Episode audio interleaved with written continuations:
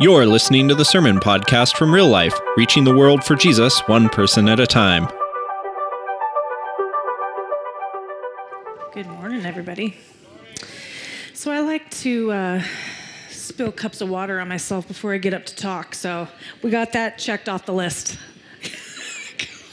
She got baptized too today. Got six baptisms. I cannot look professional. I just can't. I try. So this is my beautiful and apparently very wet wife. For those of you that don't know, Kelly is the worship pastor at the Moscow campus, and today Thad and Tom are at the Moscow campus preaching, and Kelly and I came over here, and we're preaching here. And next week, we'll preach the same sermon over there, and they'll preach the same sermon here, which is great because it's Thanksgiving week, so we didn't have to work on preparing another sermon. It's all set and done, and everything's good to go, and you guys will get a well-rehearsed, thought-through sermon from them because they will have already had a few reps at it. So we are talking about worship, but before we get there, I want to share something with you guys that's an opportunity for you to get involved in a pretty cool way, I think. So I grew up in church. I was a preacher's kid, and I came...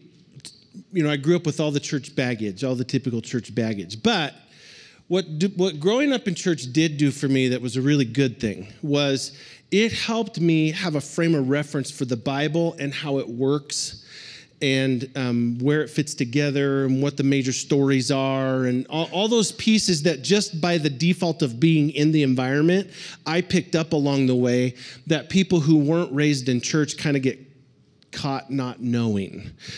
Thad did not come to the Lord until he was an adult. And I got to say this. Do you guys love having Thad and Lanny as the campus pastors here? Like, they're amazing and great at developing people, and I just really appreciate them. And I appreciate that Thad, like his preaching preparation, you just got to know this. For him, it's like sipping from a fire hydrant every week because he didn't grow up with the same, like he grew up with like AC/DC and Metallica. Like that was his influences. You know, those are the things that you can't trade that. There's no way to get that time back. And so he's trying to play catch up. And I love that he's willing to step in and go, you know what, I'll take a swing at that anyway.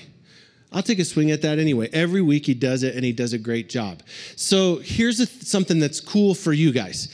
Our elders have made a decision to pay for Thad to go to Israel in June. So that's awesome.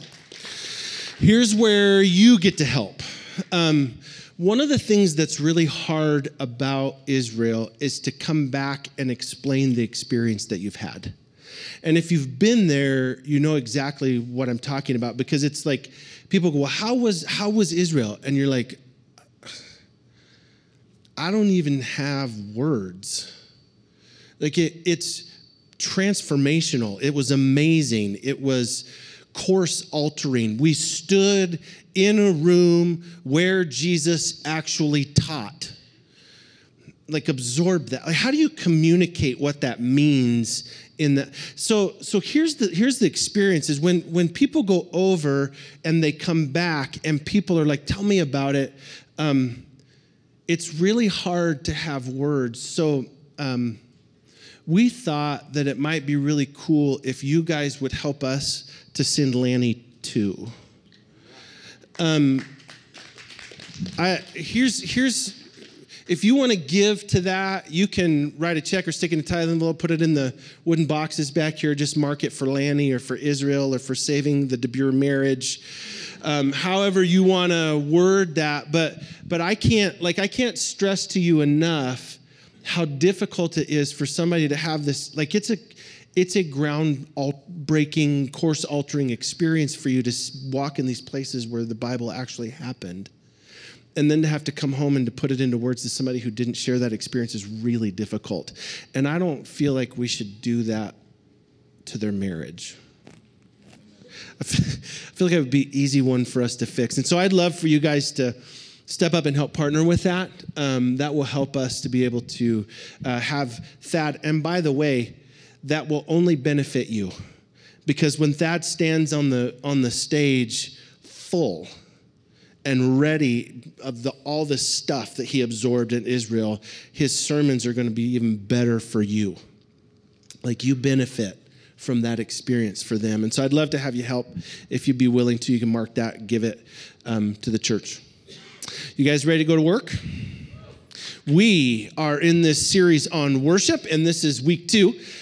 Last week, we kind of talked about, like, how does worship keep me encouraged? Like, what does it do for me? And today, what we're going to do is go beyond that and talk about, what does worship mean for the people around me? What does my worship mean for the people around me? And I know worship is a really big topic, and this is not an exhaustive sermon on worship. This is a very specific, very narrow slice of one thing that worship does for us in our ability to be a community that honors God well. And so we're going to begin with probably the most famous verse in the Bible about worship, Romans chapter 12, verse 1. Here's what it says. I appeal to you, therefore, brothers, by the mercies of God, to present your bodies as a living sacrifice, holy and acceptable to God, which is your spiritual worship. Now, I want to pull two words apart here because I think that they're misrepresented in the translation work. And by the way, Romans 12, like verses 1 to about verse 12, they call it word study alley. There is just so much rich material in doing word studies here. I want to pull out a couple. The first one is the word spiritual. It says that present your bodies as a living sacrifice, holy, acceptable to God. This is your spiritual worship. The Greek word that's translated spiritual is the word logicane. Let me hear you say logicane. What does that sound like? Logic. We get our word logic from it. So spiritual is not a great translation. Some other translations will translate it reasonable. This is your reasonable act of worship. That gets closer to it. But this specific cognate of this word is, it's really interesting. What it literally means is, this is the only obviously logical choice.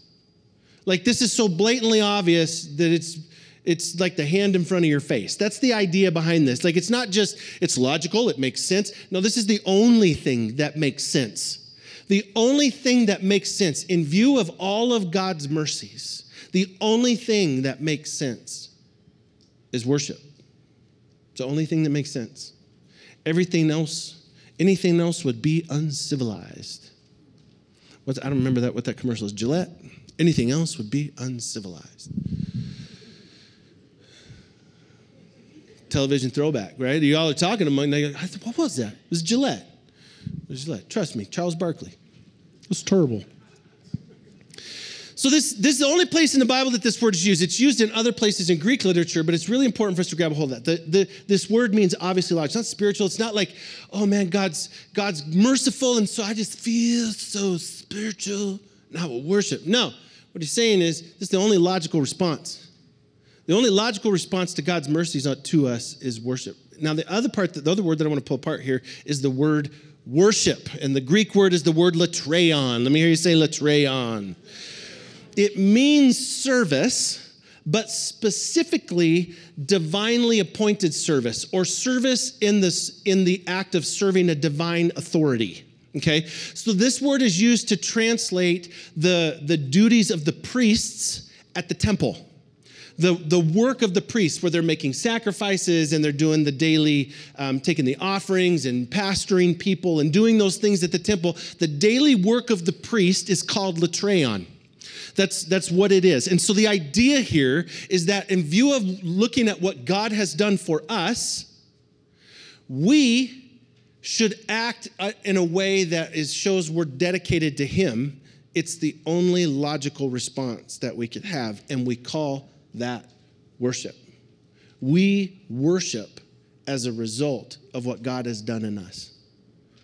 And what's interesting in Christianity that's unique amongst other world religions is that in Christianity, we're called to actually do these things on behalf of other people. We call this intercession. We'll talk about that more in a minute. Like, should we pray on others' behalf? Yes. Should we worship on others' behalf?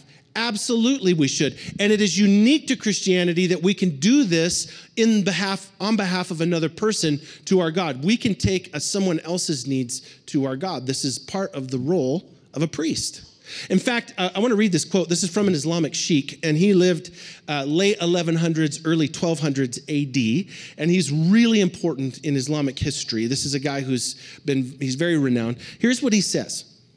The visible acts of worship, such as prayer, fasting, purifying oneself, cannot be delegated to others because they have to do with the body of the person who is obliged to do them.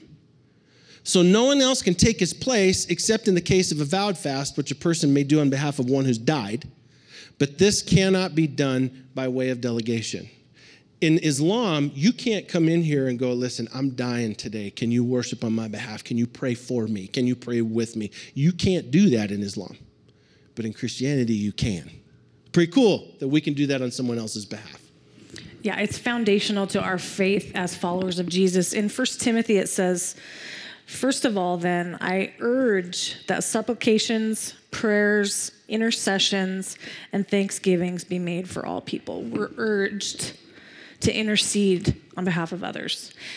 Intercession feels like a churchy word. We don't really use that word outside of the Christian world, but really it is anything we can do that is on behalf of someone else. So I wanted to just share something that happened in our life recently that has to do with this idea of intercession. So our third child, Gabe, is 17, and I asked his permission to share part of his story. And Gabe, for the last couple of years, has dealt with debilitating anxiety and depression to the point where we had to take him out of school. He was having so many panic attacks a day. He couldn't stay in class. We were able to get his depression kind of stabilized, but the anxiety was just super elusive. And I mean, you guys, we tried everything. You know, we prayed, we're in the Word, we're pleading with God. We went to a counselor, we went to a psychiatrist, meds, you name it. We tried it. And anxiety, nothing was touching it. And I remember going into his room one night, and I kind of crawled up on his bed next to him. He's this huge, hairy man-child, and I kind of put my arm around him, and I said, how are you doing, buddy? And, there was just nothing. And he goes, Mom, I don't know how much longer I can do this. And as a mom, like, that's really scary. And I didn't know what else to do. I felt totally helpless.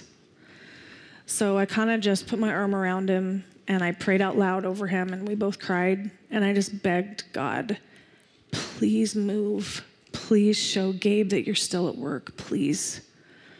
And as I left his room, so I'm a worship leader, and so music is super, super important to me and impactful in my life. And as I left his room and I went and got in bed, I felt the Lord giving me the lyrics to do it again.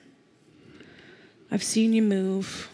You move the mountains, and I believe I'll see you do it again. You made a way when there was no way, and I believe I'll see you do it again. And I was like, okay. And I woke up that morning, and immediately what was on my heart was, this is how I fight my battles. It may look like I'm surrounded, but I'm surrounded by you. And I was like, yes, okay, all right. And we started worshiping. We started worshiping those songs over our son. And I want to tell you today, he got his GED. Yeah, that was a big one, you guys. I didn't think we were going to make it. His anxiety is completely stabilized. Like we have our son back. He has a job that he loves. He works at the theater in Moscow, so you should go say hi. He's hanging out with his friends. He's hanging out with us. It's been a long time coming. And the only difference was we started worshiping on behalf of our son. That's the only difference. And I don't know why that works. And yet in Scripture, we're urged to intercede. So there's something to it. So Jeremiah 27 says, sorry, so distracted. I gave her the big mic today. Yeah, I don't know how to use it. I'm regretting this. If they are prophets, and if the word of the Lord is with them, then let them intercede with the Lord of hosts, that the vessels that are left in the house of the Lord, in the house of the king of Judah, and in Jerusalem may not go to Babylon. We see many instances throughout Scripture where people intercede on behalf of one or on behalf of many.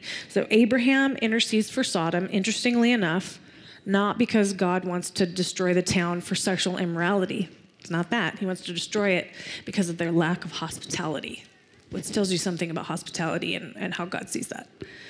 But so Abram kept kind of bargaining, hey, you know, if we could find maybe this many, then you wouldn't have to destroy it. Okay, we can't find that many. What about if we found this many? And so he's interceding on behalf of the town. Little did they know.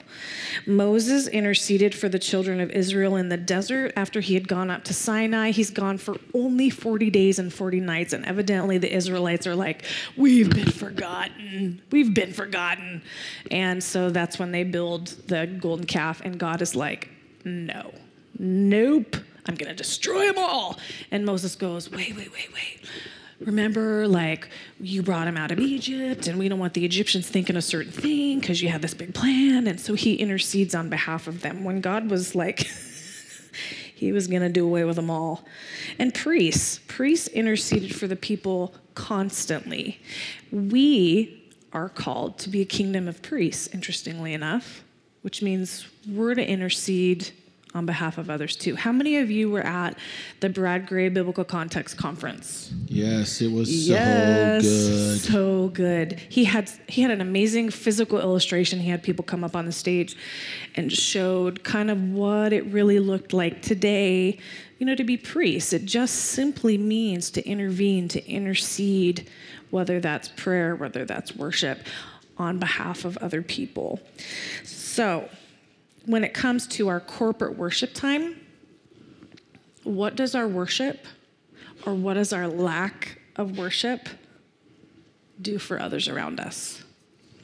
We had to consider that. You know, I remember that particular low point with Gabe. And what was interesting for Kelly and I is that it wasn't like we weren't praying, right? Like, it wasn't like we weren't reading the Bible. It wasn't like we didn't have our friends around us and we were trying to talk. It wasn't like we weren't doing all those things. And the Lord very clearly gave me 2 songs to worship over him and said, you need to worship these songs over him. I was like, oh, that's weird. I've never done that before. He was like, yeah, just do it. You know how God is. He's like, stop making excuses. Just do what I'm asking you to do. The interesting thing is it's the same 2 songs that he gave to Kelly, but he gave them to us completely independently of one another. And when we came together, she was like, I think the Lord gave me these 2 songs to sing over Gabe. I was like, that's the weirdest thing. He gave them to me too. And so we just were worshiping, and they're like, it's shifted. We talked about this last week. Like when we worship, we do business in the spiritual world.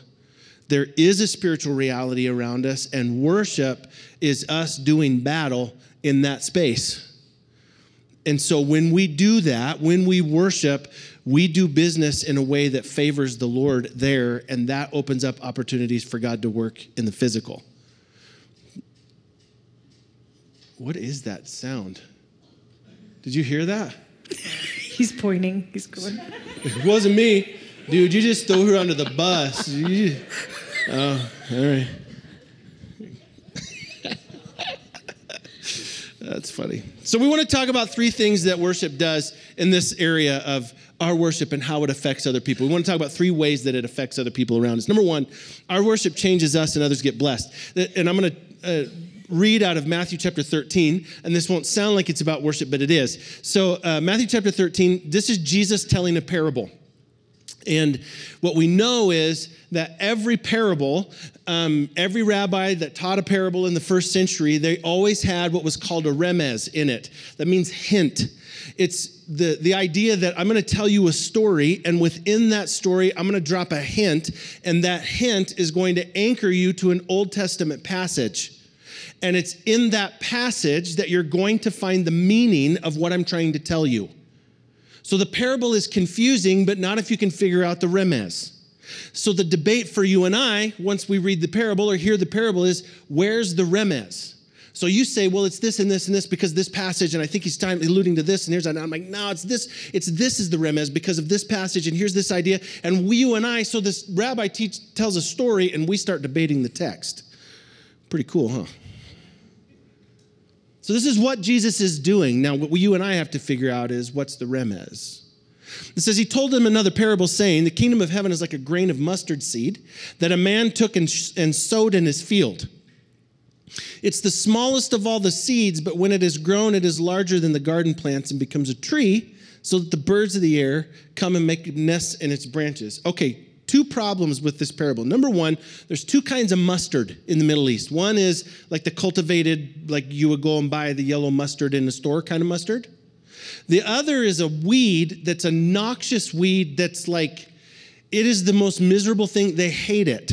It's like, if you think about the most invasive weed that you can think about, like Canadian thistle or something like that, something that just kind of moves in and takes over and you can't get rid of it.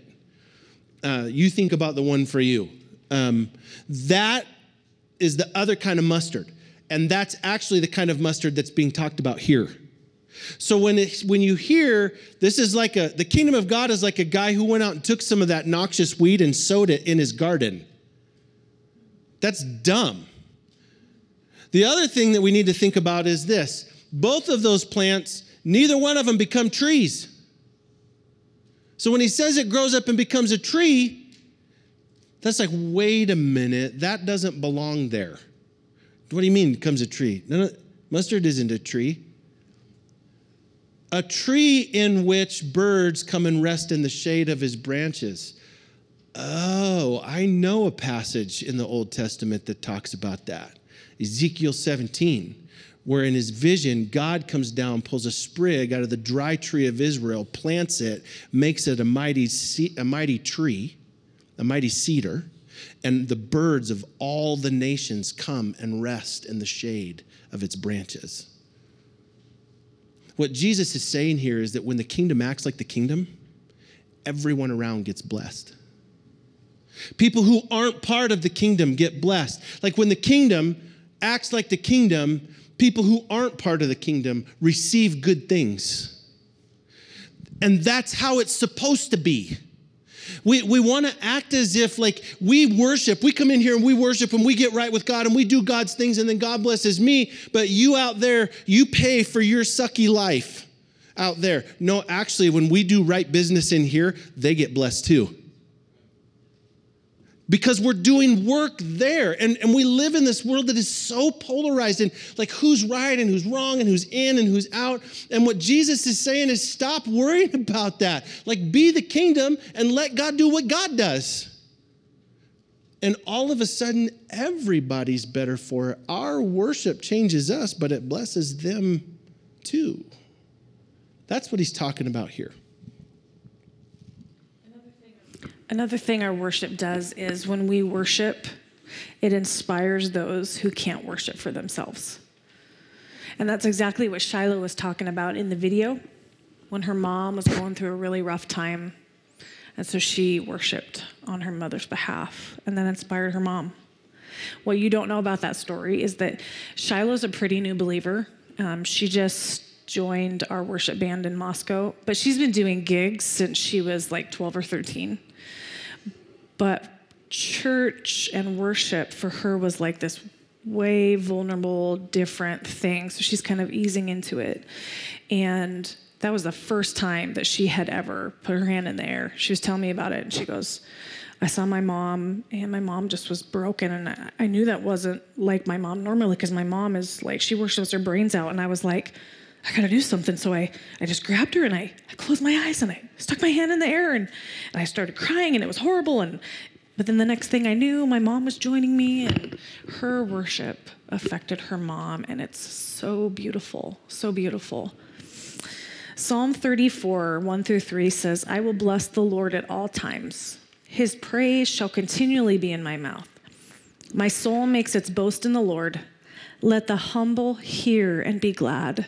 Oh, magnify the Lord with me, and let us exalt his name together.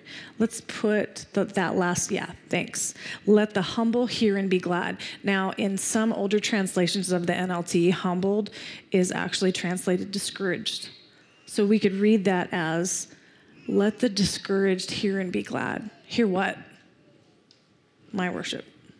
Your worship. Be glad. Be inspired. Be reminded. Humbled is this word. It's this Hebrew word, anav. And it's translated several different ways throughout Scripture. It's translated 13 times as meek. It's translated 5 times as humble, 5 times as poor, 2 times as lowly, and once as very meek. And it's this idea of being in this low state of being that on your own, you can't pull yourself out of it. You are completely at the mercy of someone else's generosity to come in and help pull you out of that.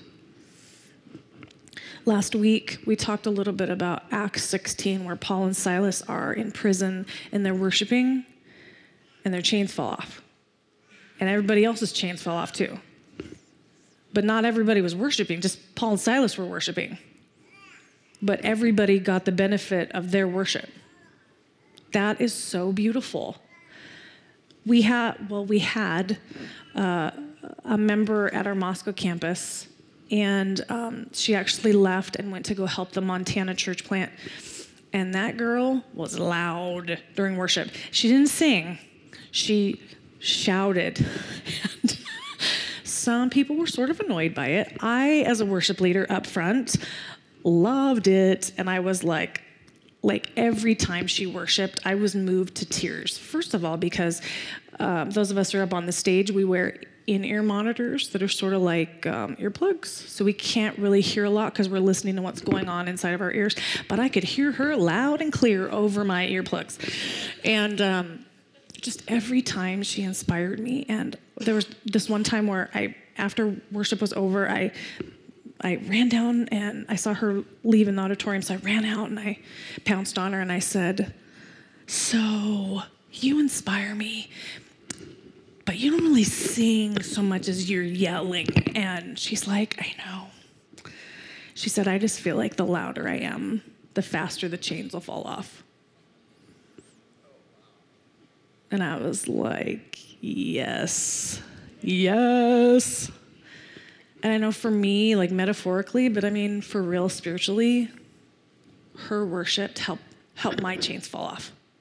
Help me be reminded in times when I was just getting up, taking that stage really, because it was my job, but I wasn't feeling it that day.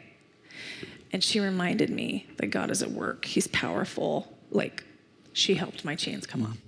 And I had a lot of people that would come to me and go, "Aaron, can you do something about her?" And I was like, "You mean like duplicate her?" Because I would take 1,000 of her. Like, for real, you want to get lit up in your worship? Come on. I am okay with that because it matters. If you're just doing it to be a show, knock it off. But for her, that was absolutely sincere at her core. It matters when we worship like that. Even when we don't necessarily have it all together, we worship like that because the person standing next to me is inspired by it. And so I was like, I will never tell her to be quiet. In fact, if anything, I will tell her, get louder. That's what it means to worship the Lord in spirit and in truth. That's what it means. The third thing that we want to talk about here is that worship blesses, our worship blesses other people. And I know that sounds similar to the first point, but a different angle. I want to read a passage of scripture out of Isaiah chapter 30. And what's happening is God is coming through the prophet Isaiah, and he's saying, "Hey, Israel, it's time for you that I'm going to liberate you from out from under Assyria." It's time for that to happen. And so here's what it says. It says, "You shall have a song as in the night when a holy feast is kept, and gladness of heart, as when one sets out to the sound of the flute to go to the mountain of the Lord." Apparently we all walk to the sound of a flute. You know, happiness, flute walking. "To the rock of Israel. And the Lord will cause his majestic voice to be heard and the descending blow of his arm to be seen in furious anger and a flame of devouring fire with the cloudburst and storm and hailstones. The Assyrians will be terror-stricken at the voice of the Lord when he strikes with his rod. So the Lord walks softly and carries a big stick is kind of what he's saying here. Now listen to this next line. And every stroke of the appointed staff that the Lord lays on them will be to the sound of tambourines and lyres. Here's what he's saying. Like the tambourine is the absolute metaphorical instrument for worship throughout the scriptures. What he's saying is God's going to come and spank the Assyrians and it's going to sound like your worship. Hear me. Your power in this world to change things for good is not in your ability to out-reason someone else, to out-convince or out-prove anyone politically, socially, religiously. That is not where your power lies. Your power lies in your ability to worship your God and unleash him on this community. That's where your power lies. And until we're willing as God's followers to go there, I'm not saying don't have an opinion. Have an opinion. You're free to have an opinion. That doesn't matter, but don't think that your opinion changes the world. It doesn't. Your worship of God does. Remember, we do business in the spiritual world that translates into what's happening around us physically. Matthew 5, he says this, but I say to you, love your enemies. Pray for those who persecute you. Those left-wing liberal so's and so's. Love your enemies. Love them. And pray for them. Like, start there. Not with, well, you have 10 points that you're just dumb about. Right? Doesn't work. It doesn't work. So that you may be sons of your Father who is in heaven. What he says is, when you love your enemies, you look like God. For he makes his sun rise on the evil and the good, and sends rain on the just and the unjust. For if you love those who love you, what reward will you have? Do not even the tax collectors do the same? And if you greet only your brothers, what more are you doing than others? Do not even the Gentiles do the same? You therefore must be perfect as your Father in heaven is perfect. No pressure. Here's the idea. When I worship, it changes me. And when I'm changed, everyone around me has to be changed as well. They don't have a choice. Here's why. Because the place that I speak from in relationship is the place that I invite you to speak from. Let me tell you how this works. If I have an anger problem and I come to you and speak to you in anger, where do I invite you to speak from? Anger. If I speak to you from defensiveness or insecurity or selfishness, where do I invite you to speak from? Same place. Conversely, if I speak to you from a place of peace, where do I invite you to speak from? This is why the Bible says that maturity in Christ is, first of all, peace-loving. Because when I do business with the Lord in my own heart, it changes me. And when I'm changed, everywhere I go, everyone is different because I'm inviting them to a different space in relationship. I'm having conversations with them from a different place. Like, think about this, husbands with your wives. First and foremost, if you're in an anger, you're in the crazy cycle. Right? And it's spinning down, spinning down, spinning down. Like, maybe the place to interrupt the pattern is for you not to stop trying to prove that she's wrong and go do some business with the Lord and then come back and invite her to a place of peace and have the conversation there. It'll be crazy what you can come up with. With that in mind, we're going to move towards the Lord's table. So if those of you that are serving communion, go grab it. If you're new with us, we take communion every week.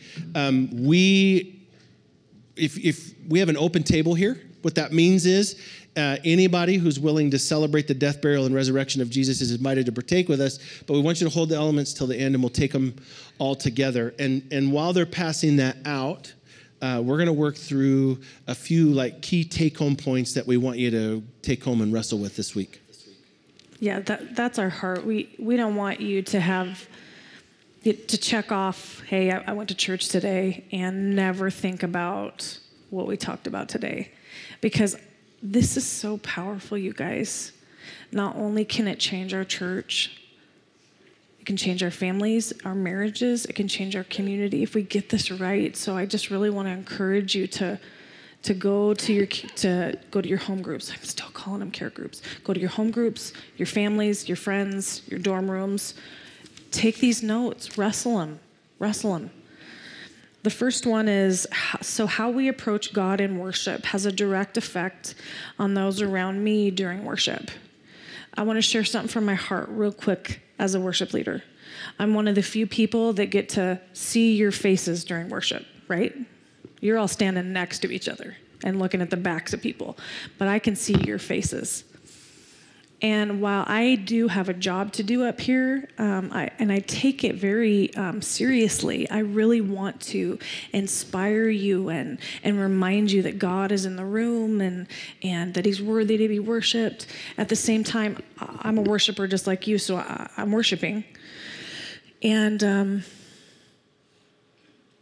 there's times when I see people just visiting. They're just visiting while we're singing songs to God. And my heart aches, and I'm distracted. But my heart aches because part of me feels like, have we just not done a good enough job teaching people that God's here in the room? That like this is our one chance in the service to actually give him something the rest of the service we take.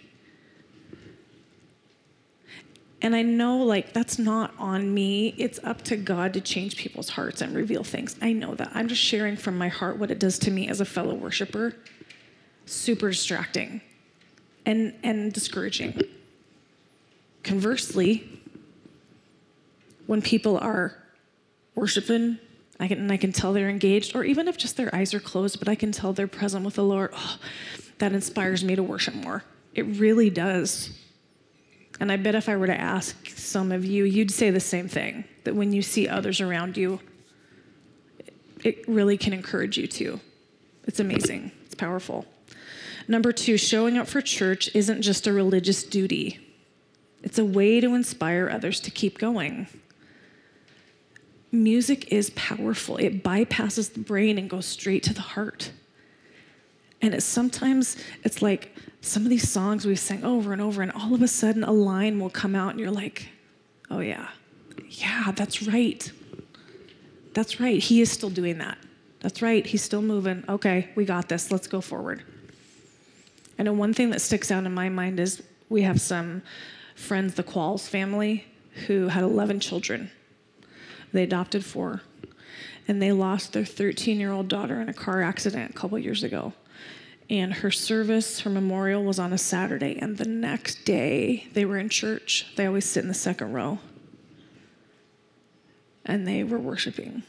Now, I can't say that they were always singing, but their heart was engaged to God. And as they wept, they put their hands in the air because they believed God was still good. And that did something to me because, of course, I can see them from the stage. And I was like, I can get through whatever I'm currently going through right now. If they can, I can. And lastly, when worship changes you, it changes those around you. One of the gals in my last home group, Natalie, she's 21, she was sharing with me how it's been super vulnerable for her to kind of press into worship and kind of give more of herself during the worship time. And I said, I know it really is. And she says, but like something happens when I open myself up. And I said, I know. And I said, I feel like healing really can't happen unless we're vulnerable, right? For those of you who have gone to therapy or counseling, like you cannot get healing unless you open yourself up and are vulnerable at a certain point. And I think that we can't have healing with the Lord and become whole unless we can get vulnerable with Him during worship, you guys. And I know it's hard. Like, we're not alone. There's a lot of us in this room, and sometimes it is awkward. But I can tell you, you know, when it's not awkward is when you've done it so often that it's not awkward.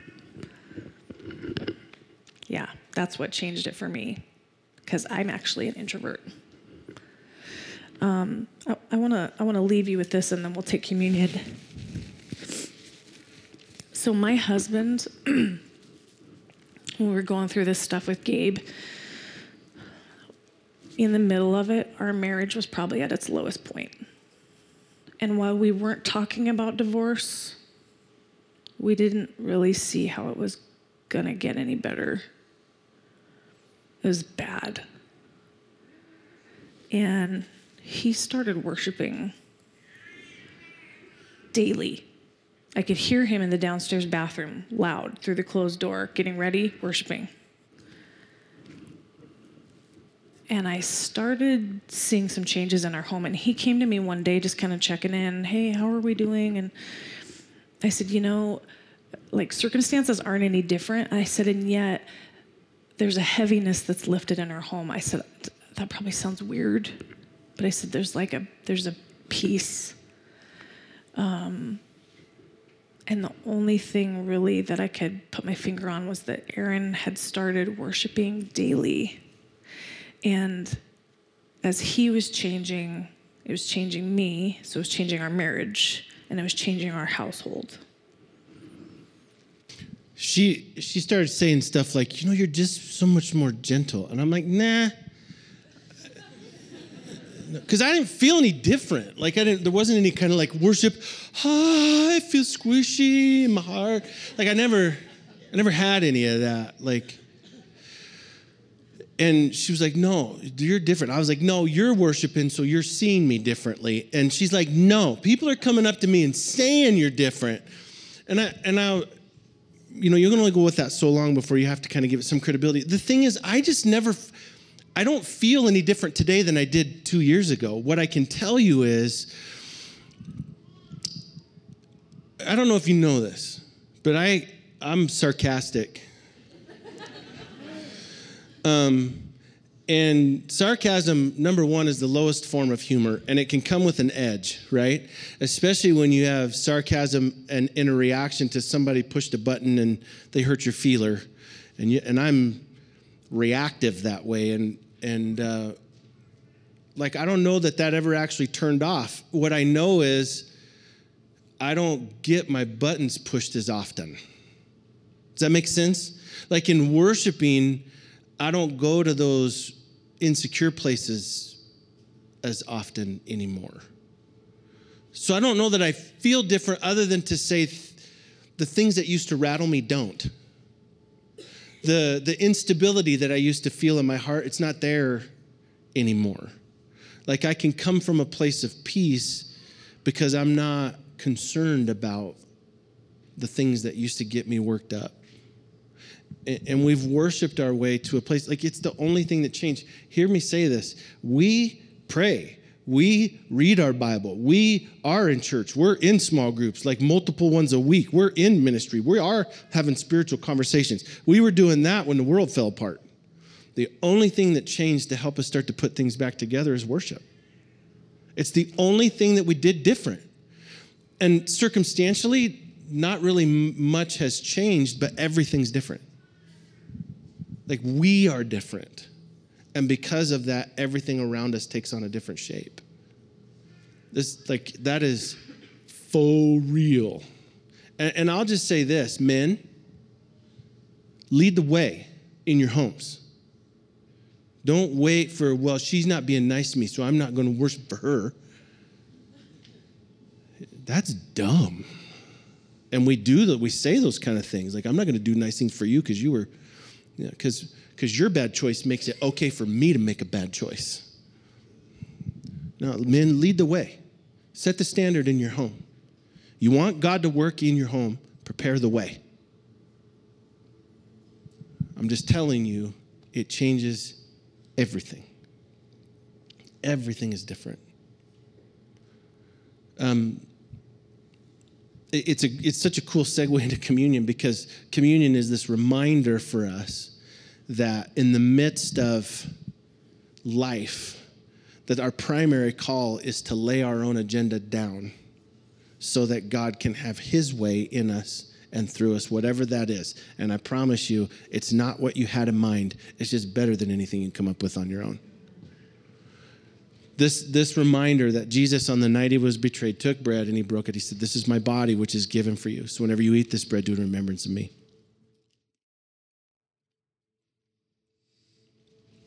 In the same way, after the dinner, he took a cup. He said, "This cup, it's a new covenant in my blood, which is shed for you. So whenever you drink this cup, do it in remembrance of me." Let's pray. God, thanks for this reminder of the beginning of what it means to follow you. Thanks for this call to worship for ourselves and for others. Thanks for this reminder that our worship changes our community. Lord, give us the courage to worship you in such a way that we unleash you on the community and your work and your grace and your compassion in ways that are transformational, not just for us, but for people who don't even know you yet. And when they come to know you, God, we will worship you and praise you for that as well, because you're worthy of that. Let all the discouraged take heart because of the praise that is coming from our mouth. In your name, amen.